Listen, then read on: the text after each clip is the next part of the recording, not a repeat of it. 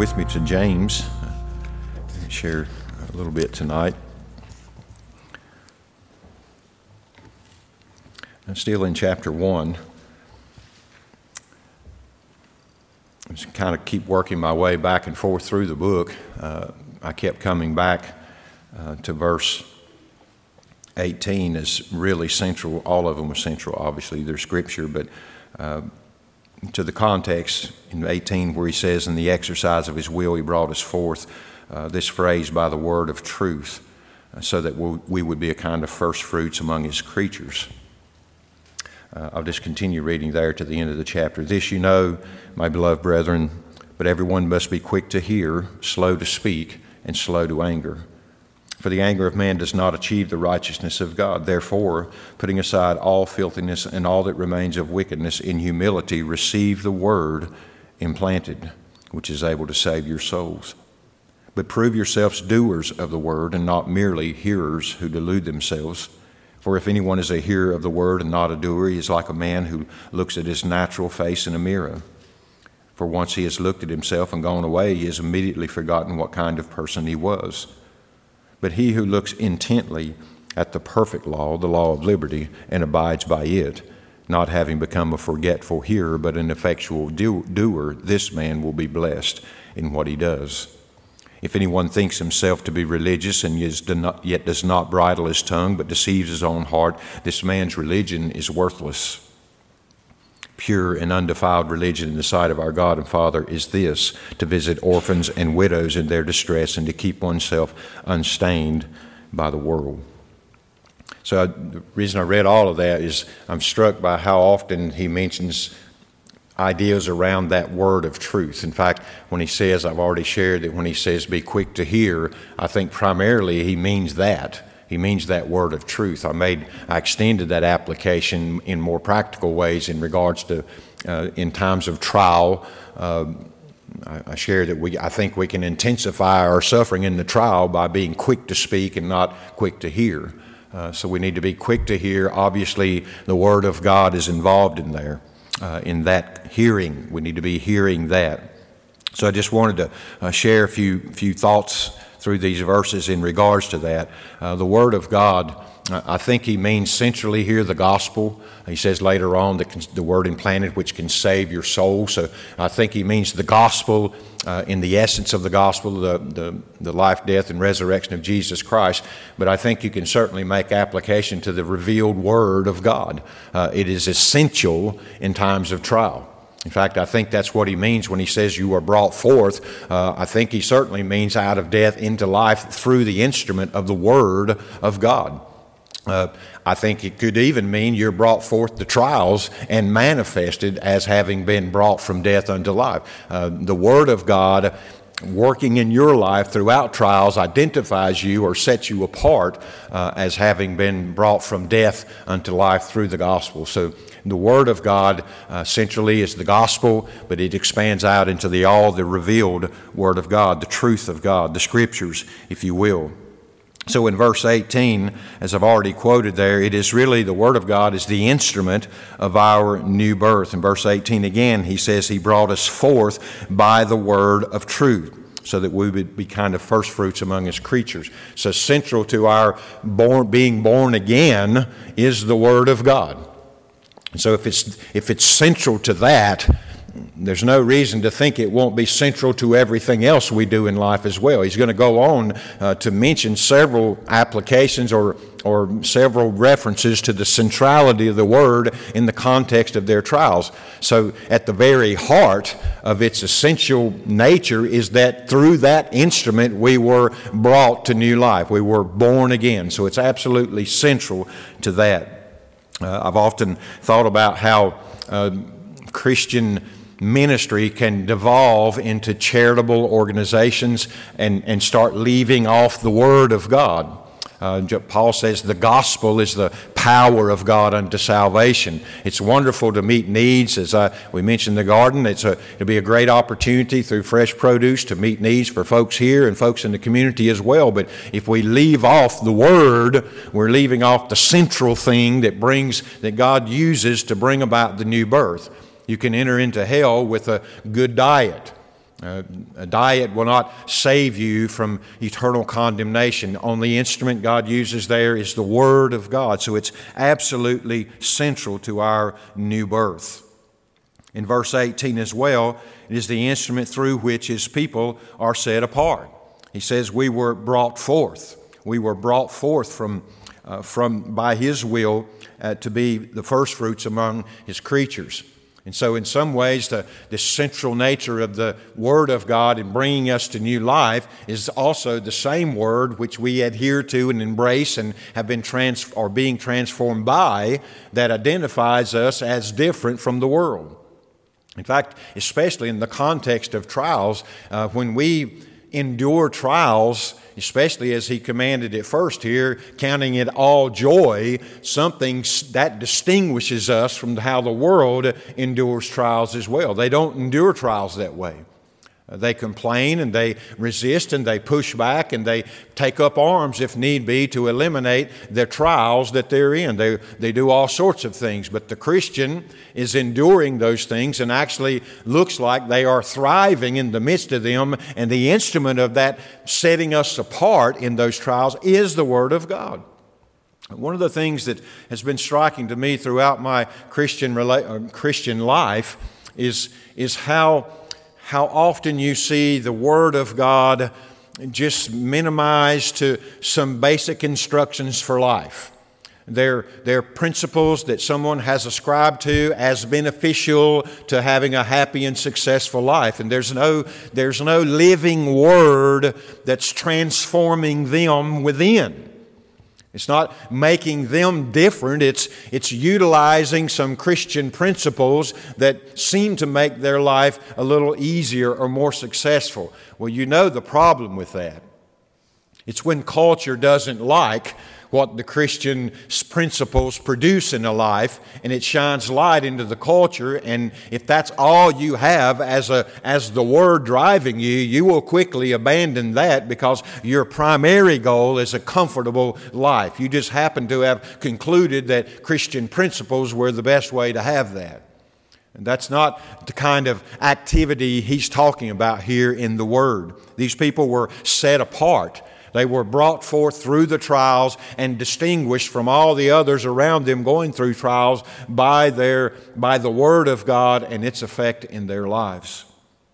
So we have the Word of God as central to our new birth. We have the Word of God as instrumental in distinguish, distinguishing us from the world in verse 19. It is the, uh, the Word of God, or it is also the truth to which we must be attentive. I've already covered this to some degree, but to go back over it, he says there, be quick to hear. I do think his primary thinking here is in regards to that word of truth, even if it expands outwardly to that in practical situations. But that's the thing that we must be most attentive to in trials. And by attentive, I don't simply mean just reading it, I mean, I mean f- subjecting ourselves to it as our highest authority. And this is a challenge sometimes because sometimes our instincts, our emotions are, practically speaking, our highest motivation, our highest authority. We act as we feel we ought to act. When he says here, be quick to, quick to hear, and he's referring to the, to the Word of God here, the truth of God, I think he also un- means for us to understand that that, being attentive to that as the highest authority for how we ought to behave.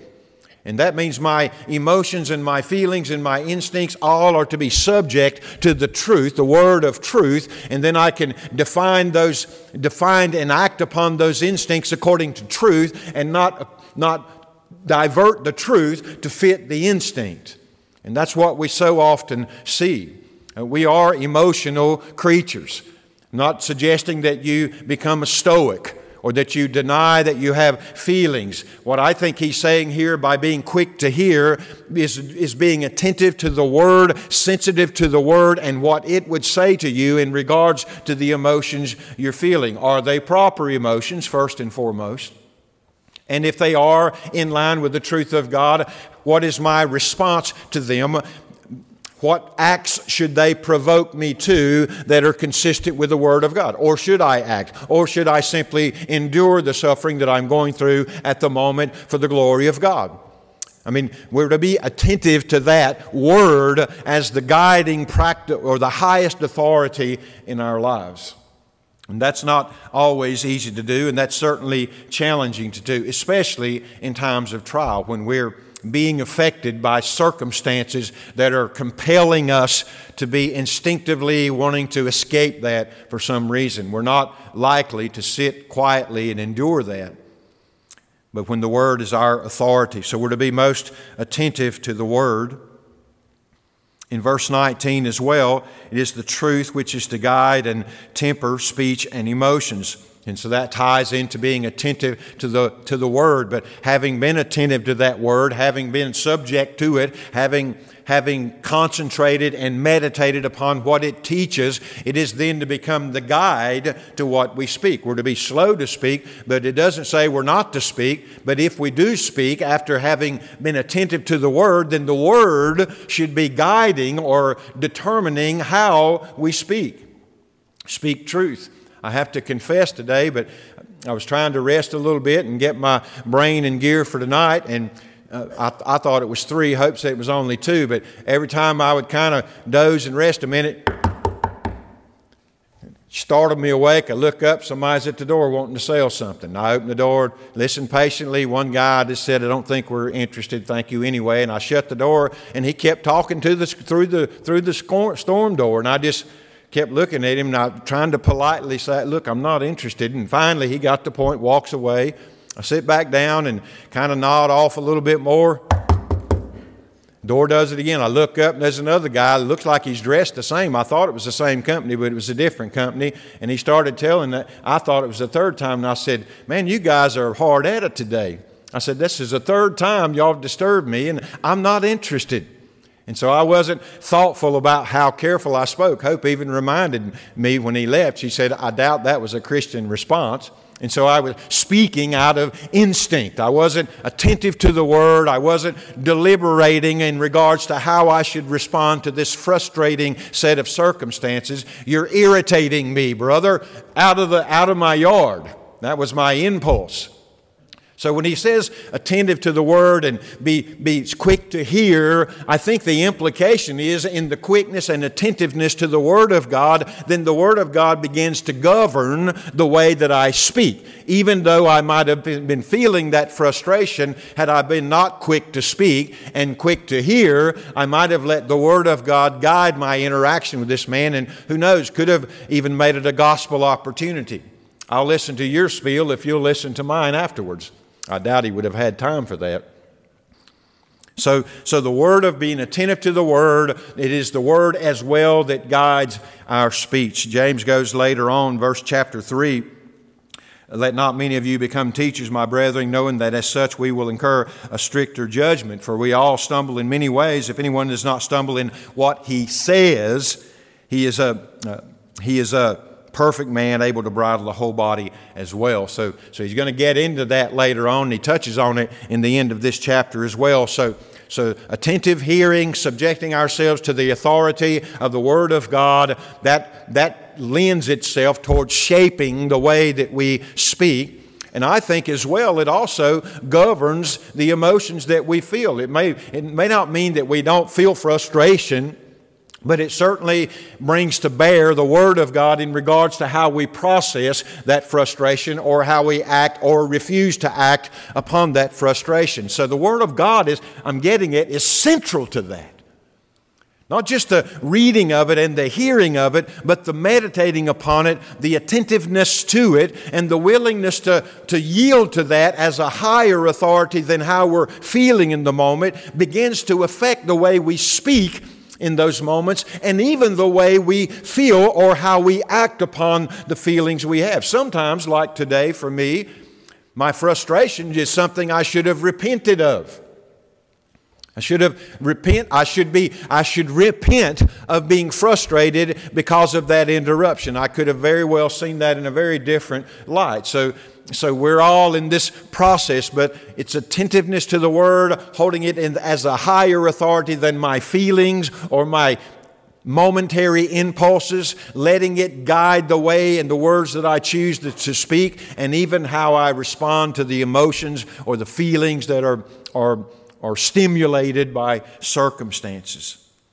The truth, the word of truth, is central to that. In verse 21 also, it is the truth which is to be implanted. That's an interesting, an interesting way of thinking about it. I thought about this. It's an implant is something that's not natural to us. Uh, I think of it in terms of something that's put inside us, a pacemaker. It's something alien to us, but having been joined or, or put into us becomes beneficial to us. So I draw from that this word of truth is not originating or natural in us. It is something outside of us that has to be put into us and implanted into us, and, and having been implanted, bears its fruit in us. Uh, I've, I've always, this has been helpful for me, especially when I'm disagreeing with people, is that if both people acknowledge that there is an objective truth to be pursued, it is not originating with me or with you. It is outside of us. So let's, as fallible men, get together, open the Word of God, and pursue what that truth is. Come to an understanding of what that truth is. It helps me not to be prideful if somebody disagrees with me.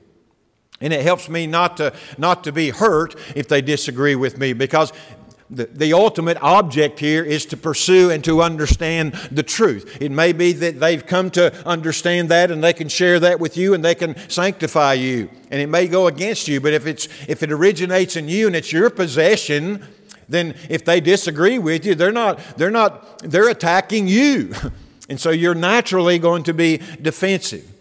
So the truth is this truth of God, the word of the truth implanted. It is God by His grace and His presence through the Holy Spirit and through the revealed word implanting that truth in us. You heard me say this the other day, and I say it a lot. But the word, the word has to, has to be effectual in, in us.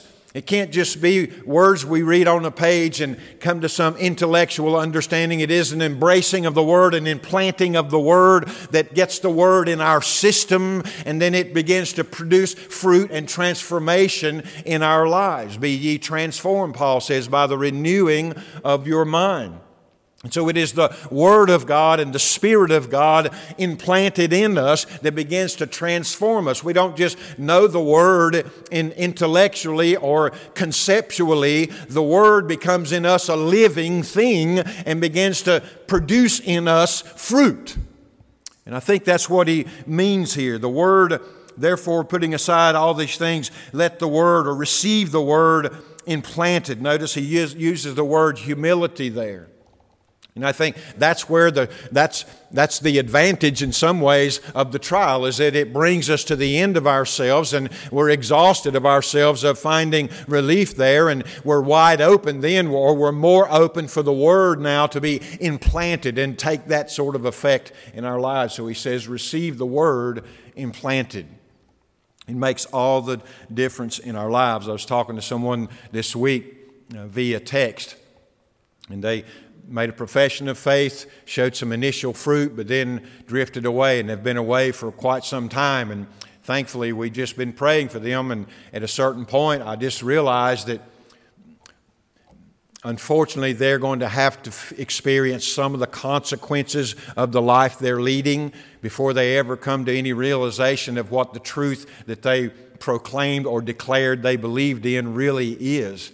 And I'm so thankful that this week I got a text and they were inquiring because in regards to coming back to Christ. They, they had seen enough of that world and they, they were frightened by the direction their life was taking. They want to come back to Christ and they're into the Word. And, and so I was trying to give them some counsel of how to do that. Well, that's the word implanted. Now they're reading passages and sending me texts. What does this mean? I, I don't understand this. I, they started in Genesis Um, maybe not the book I would recommend as the first book, but that's where they started, so that's where we're working. Get the garden, get a hold of that, get a grasp on that fall and the, and the remedies for that fall. It's all there, so, so dig in there. And I love it because the Word is being implanted, and, and every day they grasp some great truth, and immediately it takes shape.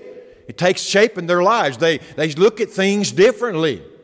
They view the world they're living in. They even look at their past lifestyle and the sinfulness, and it becomes even more disgusting to them than it was. They, they, they're repulsed by, by how I could have ever lived that way. The truth is implanted, and it's now it's starting to bear fruit in their lives and creating them, them a distaste for the sinful life they once embraced and enjoyed. Was tasteful to them then.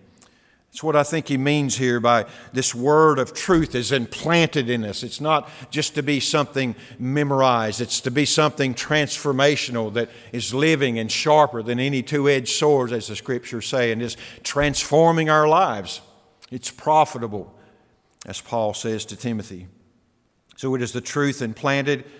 It is the word of truth also in verse 21 that, that identifies the old man or contrast with him. Verse 21, before he says that about the word, he says, putting aside all filthiness and all that remains of wickedness, in humility receive the word. And that's a, the instrumentality of the word is what identifies that wickedness and what remains of that wickedness and all the filthiness of the old man. So, in a very real way, it is the instrument of the word of God that causes us to identify the old man and his nature, what drives him, what, how he's selfishly motivated for his own pleasure and his comfort, how hedonistic he is in, in regards to the worldly things that he's satisfied his appetites with. It is the word of truth implanted that identifies those things as sinful. So, that, so, it, so it's instrumental, as it were, in our sanctification, in our putting to death the old man. I don't want to put to death the new things. I, don't want to put to death or quench a, a, a newfound desire in the new birth for the Word of God. I don't want to, I don't want to lose my hunger. I don't want to, I don't want to lose that desire to live more holy and, and more righteously. I don't want to lose that desire to let the Word guide me in my conversations and in my thinking. I don't want to, I don't want to kill those things. I want to encourage those things. But I, but when the other, the old man comes up against that, I want something to be able to put him to death with, and that is the Word of truth. I want to bring him into a confrontation, as it were, with the word of truth. And ultimately, I want to wind up at the cross where that old man is crucified. So it is the word of truth that identifies for us the old man. Verse 22 it is the word of truth upon which we are to act. This is getting into the newer part that we haven't touched on. But he says in verse 22 But prove yourselves doers of the word and not merely hearers. He adds to that, who delude themselves. So to hear the word and not to act upon the word is a self delusion.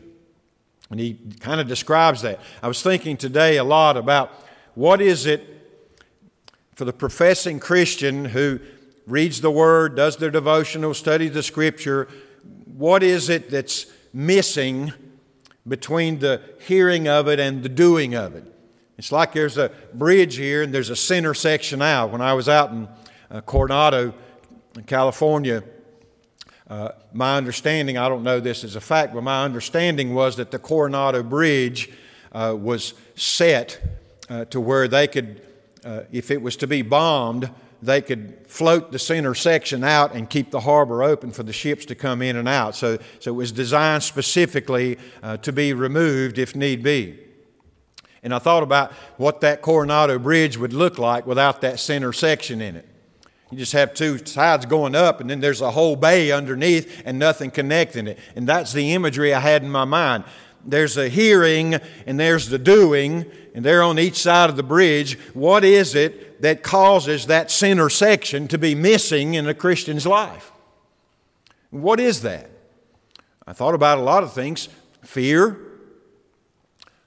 uh, anxiety, intimidation. I, I, made out a whole list of reasons why we would hear, so, hear the word and then be reluctant or disobedient to it uh, on the other end? What's, what's, what's creating this gap between the hearing and the doing? It, it, it's a whole list of things, but I kind of boiled those down to one, and it is simply unbelief. Uh, you remember the one, the, the, the, man who Jesus was going to come and minister to him, and he said, Do you believe I can do this? And the man said, Lord, I believe, help my unbelief. And so the guy's recognizing that I believe with all that I am, but there's something in me that, that recognizes that I'm not believing. So I, I need your help for the unbelief. I'm believing up to this point, but I see a gap here and I can't cross this gap. Help thou my unbelief. And it seems to me that the link that's missing, or the thing that's missing between the hearing and the doing of the word, is belief. Belief. I thought about all sorts of examples.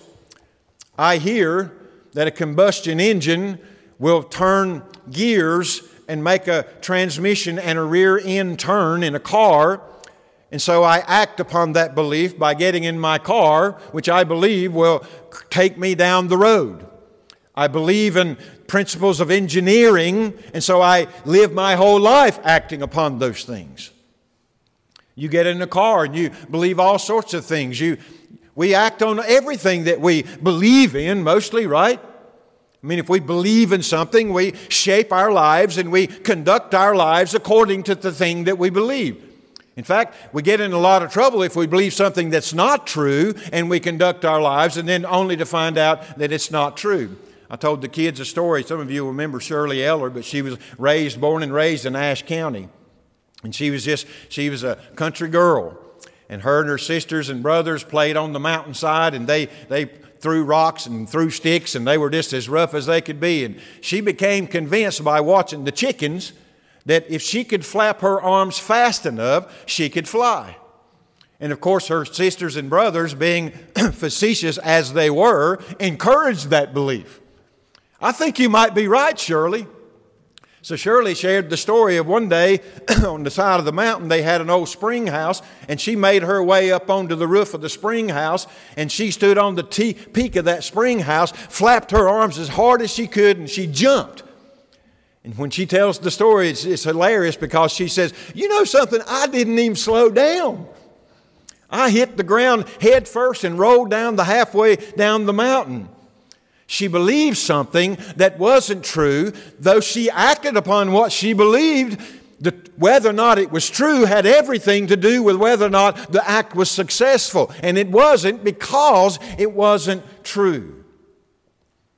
Everything we do, we do because we believe something. And I think what we don't believe in the, in the gap between the hearing and the doing is we don't believe God that the doing of it will tend towards our, our good or our joy or our comfort. He makes promises in regards to obedience. We hear the promises, but we don't believe that what He will provide is as valuable to us as what we find in our disobedience, whether it be our comfort from not sharing the gospel, whether it be our comfort from not being disturbed by gathering with the body of Christ, whatever it is that He promises through His Word, it's a matter of whether or not we believe that Word, and if we believe that that my present situation has more comfort and pleasure and joy to offer than what God offers, we don't do the thing that He says.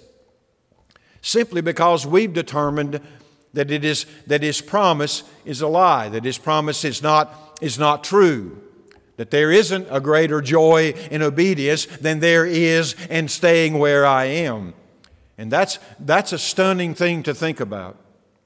Because if you think about in your life, every act of disobedience to what you know to be the Word of God is a decision that in that instance, whatever that occasion, in that moment, you find the pleasures of this world to be more fulfilling and sufficient than the joys promised to those who would follow God fully. And that, that's just down to the heart of the matter. And that's a heart issue. And I think for the believer, especially those under trial, there are going to be a lot of things in regards to the word of truth that would be governing their behavior and the danger of acting upon that in an environment where they're already animate, uh, uh, anger or, or, or frustration toward you might actually intensify your suffering. And in that moment, you're going to have to believe that obedience to God, in its ultimate sense, even if it brings to death, brings a higher and greater joy than this life and temporary comfort can bring. It is belief that causes us to do the thing and not just be hearers of that thing. And it boils down to belief. And these people, in circumstances where they were in areas where there was a, they were a minority and might actually suffer for practicing their faith faithfully, that was a real question. And his exhortation here is don't be merely hearers of the word and not doers. To do that, as I said in verse 22, is self delusion. Self delusion. You're not sanctified you are sanctified, but you are not transformed just by the hearing of the word. It's through the hearing of the word and it produces the doing of the word. That's all the part of the trans- transition or the transformation. Hearing the word sets in motion an obedience, and through that hearing and obedience, we are being transformed. In verse 23, he gives an interesting analogy here. For if anyone is a hearer of the word and not a doer, he's like a man who looks at his natural face in a mirror. For once he has looked at himself and gone away, he has immediately forgotten what kind of person he was. I, I just thought about you look in the mirror, you go to great lengths, uh, get yourself all squared away for some special encounter, maybe a business meeting of some kind. You're, you're making yourself presentable. You look in the mirror and you finally, you finally gain your own approval. Okay, that's good. I look, look sharp. I'm ready to go. And you go out the door and you don't, you don't have a clue what you just saw. In your mind, your hair could be all different directions. You could have breakfast on your face and grits on your corner of your mouth. You could have egg running down your chin. You forgot what you look like. You don't have a clue when you walk away from the mirror, when you go into the presence of someone else, what they're going to see. You, you did have a moment, you had a glimpse of what you, they would see when they saw you, but as soon as you walked away, you don't have any idea what they're going to see because you forgot what you looked like when you looked in the mirror. I thought about as well, looking in the mirror, sometimes we're not satisfied. Sometimes we're dissatisfied with things. Maybe, maybe, maybe it's our physical condition. Maybe it's, maybe it's something else. Maybe it's something we look in the mirror and we resolve ourselves, I, am going to change that. I'm not, I'm not going to deal with, I'm going to, I'm going to work on that one. And then you're resolved looking in the mirror. I'm not coming back to this mirror and seeing that same thing. I'm going to take care of this, whatever that be exercise or a haircut or a shave or whatever it is. But then you walked away and you forgot about it. And you went right on looking like you did that you disapproved of as you looked in the mirror. In fact, if you come back to the mirror tomorrow, you're going to be just as frustrated because you look exactly like you did the day before. Why? Because when you walked away from the thing that was reflecting you, you forgot what you saw in the reflection and you forgot your resolve in either direction. And to me, that's what I think he's saying here. To hear the word is to be brought face to face with the reflection of ourselves. It, it evaluates us, it puts us, uh, it juxtaposes what we're seeing in the mirror according to the truth. And we see the flaws. And maybe we even see some, some success as a Christian. But then when we walk away and we don't obey the word, we forget the successes which would be encouraging or the flaws which would be motivating to yield further to the word of God and to Christ. We walk away from that completely oblivious to what the word revealed about us. And that's a, that's a strange thing. I mean, that is not an effective use of the word. In fact, he gives us the alternative. But the one who looks intently at the perfect law, the law of liberty, I think he's making a contrast for these Jews who had dispersed in many ways. And the, they, they looked at the law in a certain way, but he's saying beyond that, looking into the law of liberty. I think that involves grace and coming to Christ and Christ's death for sin and, and fulfilling of the law, the perfect fulfilling of the law. Looking into that perfect law of, of liberty and abides by it, not having become a forgetful hearer, but an effectual doer. This man, he says, in contrast to the other, will be blessed in what he does. So that's, that's looking into the mirror, as it were, of Christ, of the Word of God certainly the word of truth, but also in Christ in this new relationship, not in the law as it was in the old days, but looking at the law in a very new way. We've had discussions with many of you through the years in regards to the Christian's use of the law. Certainly, one of those is to instruct us in regards to the, what the holiness of God looks like. And it instructs us in so many ways as to how we conform our lives to that as well. So we're not looking at the law and finding condemnation there. We're looking at the law and finding sanctification through that law. But we're looking at that law in a different way through the law of liberty, the law of Christ. If we look into that mirror and we don't become a forgetful hearer but an effectual doer, then we will be blessed in what we do, he says verse 21 or 26. I think the word again governing the speech. He says, If anyone thinks himself to be religious and yet does not bridle his tongue but deceives his own heart, this man's religion is worthless. Again, he's going back, I think, to the beginning there, the quick speaking. Any man not attentive to the word, any man who's not quick to hear and slow to speak, that man that ignores the word of truth and just, just releases his tongue in his ignorance and in his fallenness and remaining wickedness and filthiness, that man's religion is worthless. He's not doing the word, he's not even hearing the word. And now his tongue is loose and he's manifest himself as really hip, hip, a hypocrite. He may, he may listen to the word, he may listen to a sermon, he may read, read his Bible, but he's unrestrained in his tongue. And so he lets loose his tongue. That man's religious religion is absolutely worthless. In contrast to this man in verse 27, pure and undefiled religion in the sight of our God and Father is this to visit orphans and widows in their distress. Uh, you absolutely, that's practical. I think he can mean literally widows and orphans in their context, but I think larger, it is, it is involved in carrying out service, ministry to others. In fact, in my notes, I wrote out beside my notes here, the, the true heart of religion is compassion and consecration because he goes on to say, This is true religion, pure and undefiled. To visit orphans and widows in their distress, that's compassion, service, holding others greater than ourselves and to keep oneself unstained by the world. That's the consecration. It's very similar to Jesus' words. You shall love the Lord with all your heart, soul, and mind, and your neighbor as yourself. That's pure and undefiled religion. This man who says he's religious but doesn't have attentive to the word, does not yield to the word, is not being shaped by the word, but looses his tongue and does none of these things, this man's religion is worthless. It is not serving him or anybody else.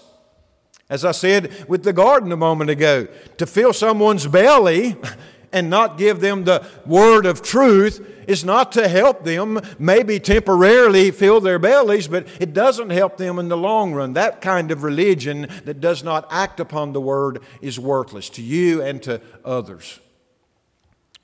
But the man who experiences this compassion and this consecration this is pure and undefiled religion. So James gives us a lot to think about in those passages, and then he's going to introduce in chapter 2 uh, this sin of favoritism and partiality.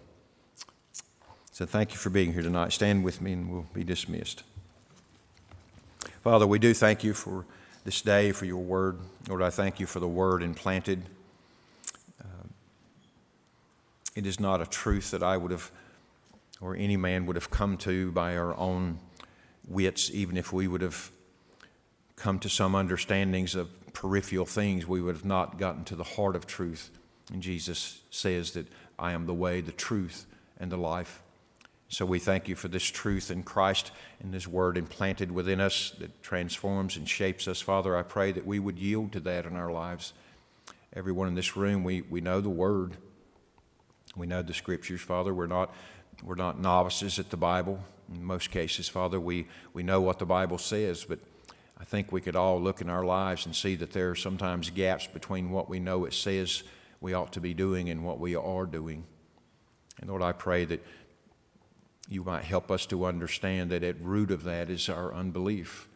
Uh, we believed we believe the lie rather than the truth, and we seek after our own temporal comfort in those moments. Father, turn us from that course if we're on it, and Lord, lead us more fully to you. Bless those who've come tonight, Father. Watch over us as we go about our ways this week, Father. We pray that you would grant guidance and wisdom in every circumstance and every situation. We ask these things in Christ's name. Amen.